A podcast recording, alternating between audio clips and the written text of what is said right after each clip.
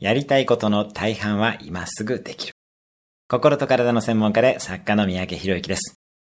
成功者はとにかく行動が早いです。やりたいことをすぐに始めます。あなたもやりたいことを先送りしないでください。あなたがやりたいことの大半は実は今すぐできることだったりします。そしてそれらは今やらないとできなくなってしまうことかもしれません。あの人に会いに行くことってそうです。やりたいことは今すぐやりましょう。会いたい人には今すぐ会いましょう。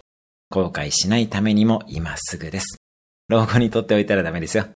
やりたいと思った時には、体力も気力ももしかすると寿命もなくなってるかもしれません。今すぐやりましょう。今日のおすすめ1分アクションです。やりたいことを今日始める。